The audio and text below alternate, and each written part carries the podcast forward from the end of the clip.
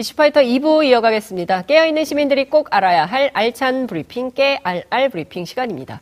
오늘도 오마이뉴스 박정호 기자 나오셨습니다. 어서 오십시오. 네, 안녕하십니까. 육, 아 papa 육아 daddy.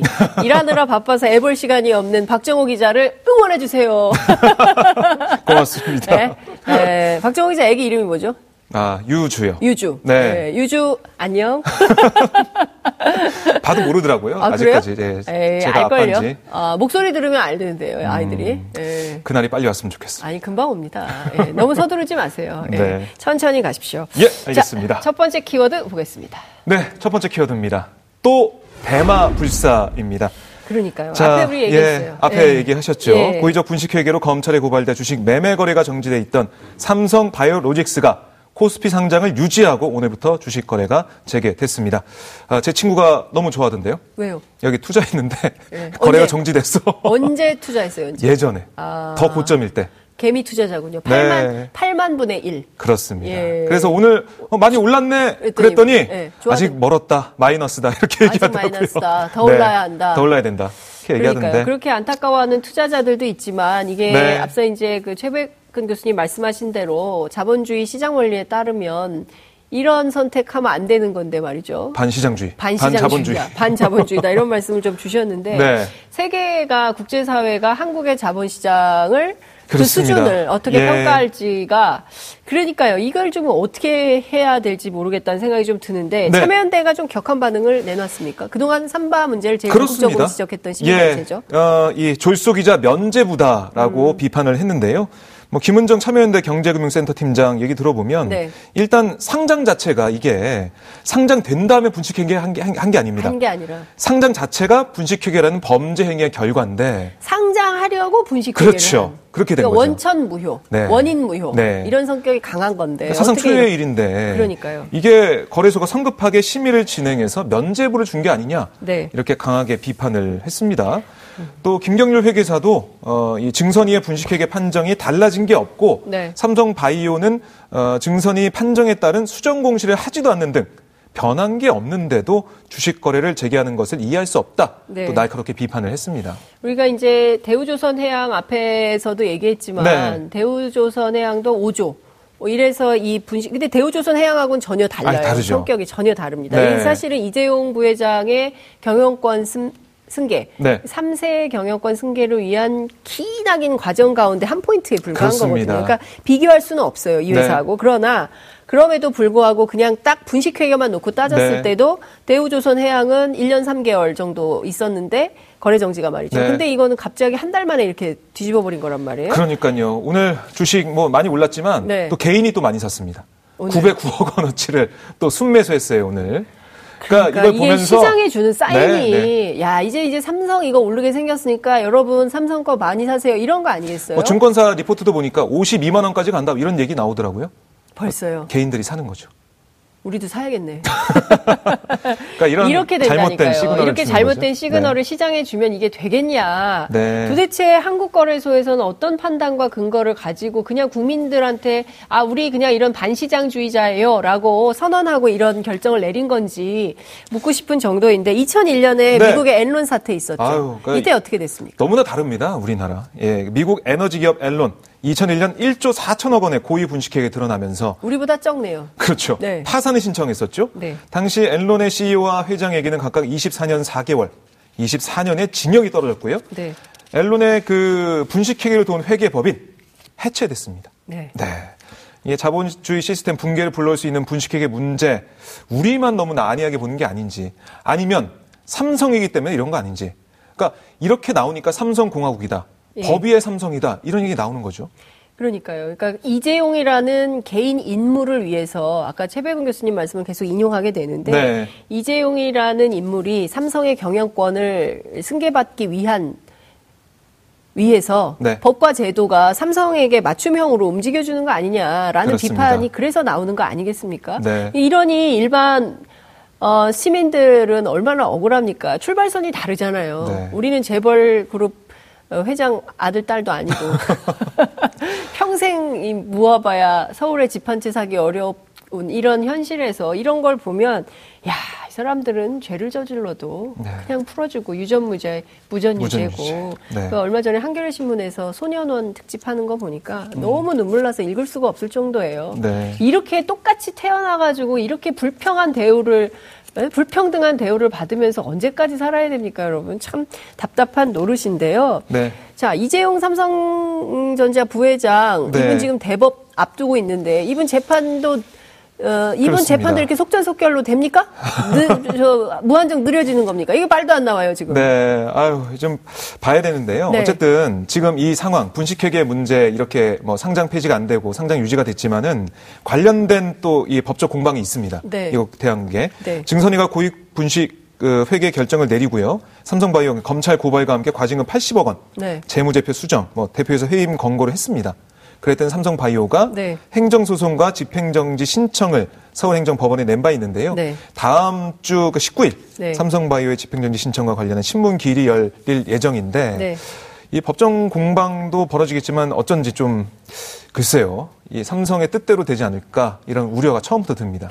그러니까요. 지금 두 가지를 좀 봐야 될 것 같은데요. 첫 번째는 어쨌든 어, 이제 그 삼성 바이오로직스에 투자자 여러분 투자하셔도 됩니다라고 안, 안심해도 됩니다라고 시그널을 준 거 아니겠습니까? 그러나 네. 이게 재판이 진행 중에 있잖아요. 그 삼성 바이오로직스도 소송을 제기했고 이런 재판의 결과로 이게 잘못된 결정이었다라는 아니 이 분식회계가 상당히 심각하고 원인 무효가 된다. 그럼 그때 투자한 사람들은 또 어떡합니까? 오늘 그러니까요. 개인들이 굉장히 많이 샀다고 했잖아요. 네. 이 피해는 또 누가 어, 배상을 해주는 겁니까? 아니면 이 나라는 그러면 삼성이 원하는 바대로 삼성이 결정하면 그대로 정책 집행이 되는 나라다. 이걸 세계 만방에 그냥 알리는 걸로 할 겁니까? 어떤 네. 선택을 할 겁니까? 음. 대한민국 정의로운 국가 아니었어요? 어떻게 이런 결정을 할 수가 있냐라는 생각이 좀 들고요. 또 네. 하나는 이건희 삼성전자 회장 때 삼성 특검이 있었습니다. 2008년 삼성 특검 제가 그때 취재했었던 아, 기자였는데 예, 예. 원포인트 사면을 했어요. 이명박 대통령이. 경제 음. 활성화, 음. 평창 올림픽 유치. 야, 10년 만에 이렇게 반복이 되는 느낌이 드네요. 이러면 곤란한 거죠. 네. 이렇게 하면 지배 계급의 카르텔이 이렇게 온전되면 이렇게 되면요 사람들이 이게 참겠습니까? 네. 네, 앞서 분신 자살한 택시 기사분 얘기 말씀드렸지만 도대체 우리 사회가 어떤 사회로 가야 되는가 우리가 함께 고민하고 선택을 해야 되지 않나 싶습니다. 이건 네. 아니지 않습니까? 자, 두 번째 키워드 보겠습니다. 네, 두 번째 키워드입니다. 꼼수 종합 세트입니다. 뭔가요? 어제 발표된 KT 아현동 통신국 화재 통신 대란 피해 보상 방안을 두고요. 네. 피해자와 시민단체 쪽에서 꼼수 종합 세트란 비판을 하고 있습니다. 어떤 게 문제인 거죠? 보상 방안이 문제라는 건가요? 그렇습니다. 이걸 좀 꼼꼼히 봐야 됩니다. 네. 예, 그러니까 요약하자면 네. 먼저 통신 상품 이용자 그 1개월에서 6개월치 요금 감면을 해주겠다는 건데요. 그렇죠. 근데 요금 감면을 보면 네. 이 한꺼번에 현금으로 주는 게 아니에요. 뭡니까 그러면? 그럼 이게 내년 1월부터 해가 해당 기간에 걸쳐 가지고요 매월 청구 요금에서 빼주는 겁니다. 빼주는 거예요. 그러니까 이게 아니, 어떤 뜻이냐면 왜 이렇게 참 아유. 그러니까 이 요금 감면을 받으려면 네. KT 상품을 계속 써야 되는 거예요. 나 더 이상 이렇게 어 막 한꺼번에 다 네. 광케이블이며 전화선이며 다 아연 기지국에 묻어가지고 이렇게 관리하는 음. KT 같은 회사하고 더 이상 거래하고 싶지 않아요. 맞습니다. 나 오늘부터 탈퇴할 거예요. 네. 이런 사람들은 어떻게 해요, 그럼? 못 받습니다. 네? 요금 감면을 못 받습니다. 세상에 이런 법이 어디 있습니까? 내년에 써야지 이게 네. 받을 수 있어요. 그 계속 KT 이용하라는 얘기네요. 네. 그러니까 이탈하지 못하도록 발목을 잡고 있는 그런 이런, 모습이죠. 이런 식으로 운영을 합니까? 그래서 아. 꼼수라는 말이 나옵니다. 꼼수도 보통 꼼수가 아니네요. 네, 예? 그렇습니다.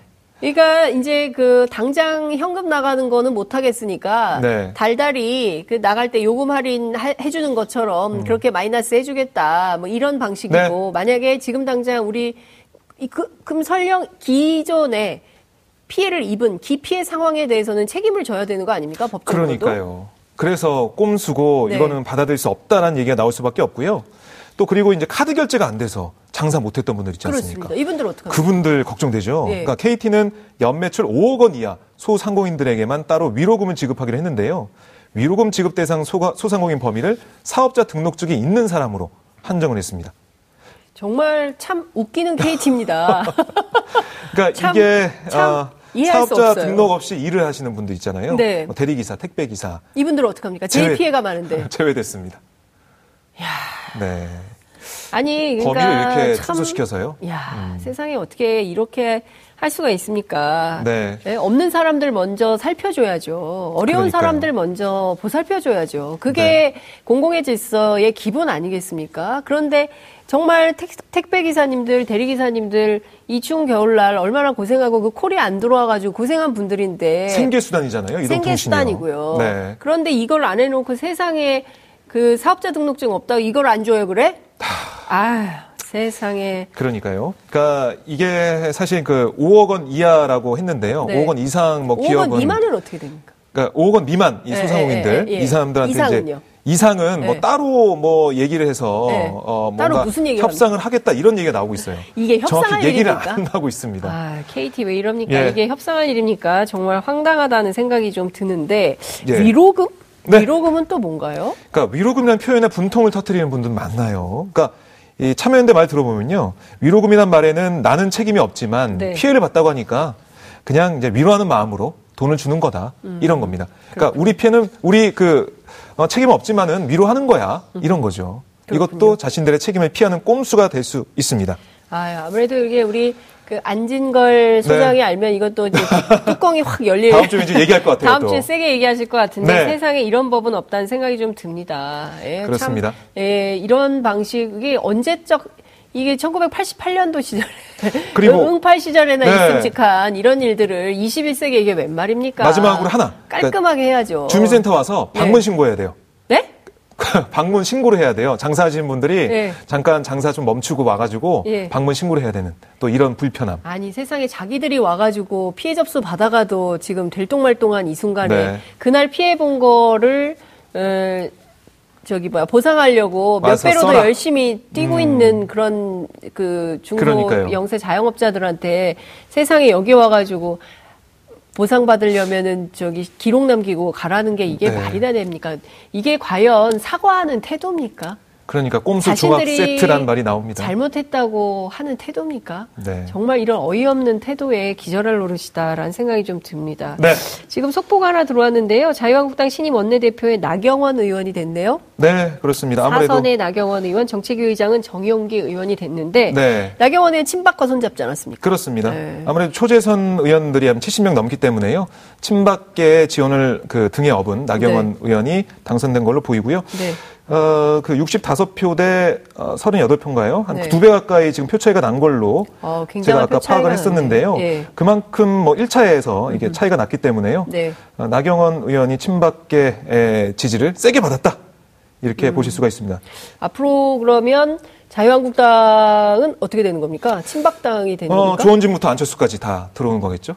나경원 의원의 말에 따르면 안철수 나경원 의원의, 아, 예. 조원진부터 안철수까지 네, 그런 다 말을 포괄 했죠. 한다. 아, 아, 그렇군요. 김학용 그 조가 35표, 네. 나경원 의원 조가 아, 68표를 얻었네요. 네. 거의 그 굉장히 많은 두 표차로 배, 두 배 까지는 아니지만, 아니지만 네, 그래도. 상당한 수준의 표차가 있기 생각보다 때문에 표 차이 많이 났습니다. 그렇다면 이제 앞으로 자유한국당의 비박, 복당파의 네. 입지가 상당히 줄어들 가능성이 있겠어요?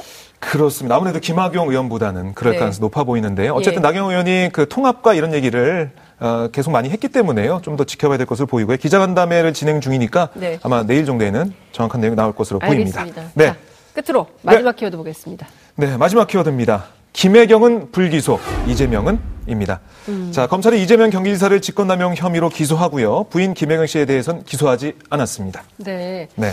그 이재명 지사 기소에 대한 입장 발표했는데요. 네, 잠깐 있었습니다. 들어볼까요? 어, 안타깝지만 어, 예상했던 결론이라 어, 그렇게 당황스럽지는 않습니다. 오히려 어, 적복설, 어, 스캔들, 일개 어, 실제 사건 등등 어, 온갖 음해가 허구라는 사실이 밝혀진 것에 어, 감사드립니다. 어, 강풍이 분다고 해도 어, 실상은 변하지 않습니다. 이제 기소된 사건의 어, 진실 규명은 법정에 맡기고 지금부터 오로지 조정에만 집중하겠습니다. 저는 여전히 자랑스러운 민주당의 당원입니다. 평범한 당원의 한 사람으로서 맡은 바 소임에 최선을 다하고 당에 누가 되지 않도록 노력하겠습니다. 네. 해경궁 김 씨 트위터 계정 주 사건은 어떻게 됐습니까? 네, 그건 그 경찰이 기소 의견으로 넘겼는데요. 네. 검찰은 어, 이 직접적인 증거들이 충분하지 않다라는 음. 판단을 한 걸로 보이고요. 어쨌든 휴대전화를 발견하지 못했기 때문에 직접적인 네. 증거가 없었다 이렇게 보시면 되겠습니다. 그러면 앞으로 이재명 지사는 재판을 받게 되겠네요. 그렇습니다. 이 어, 직권남용 혐의, 그 친형을 강제 입원시키기 위해서 공무원들을 동원했다 이거 하고요. 지방선거 당시에 검사 사칭으로 유죄를 받은 사실을 숨겼다.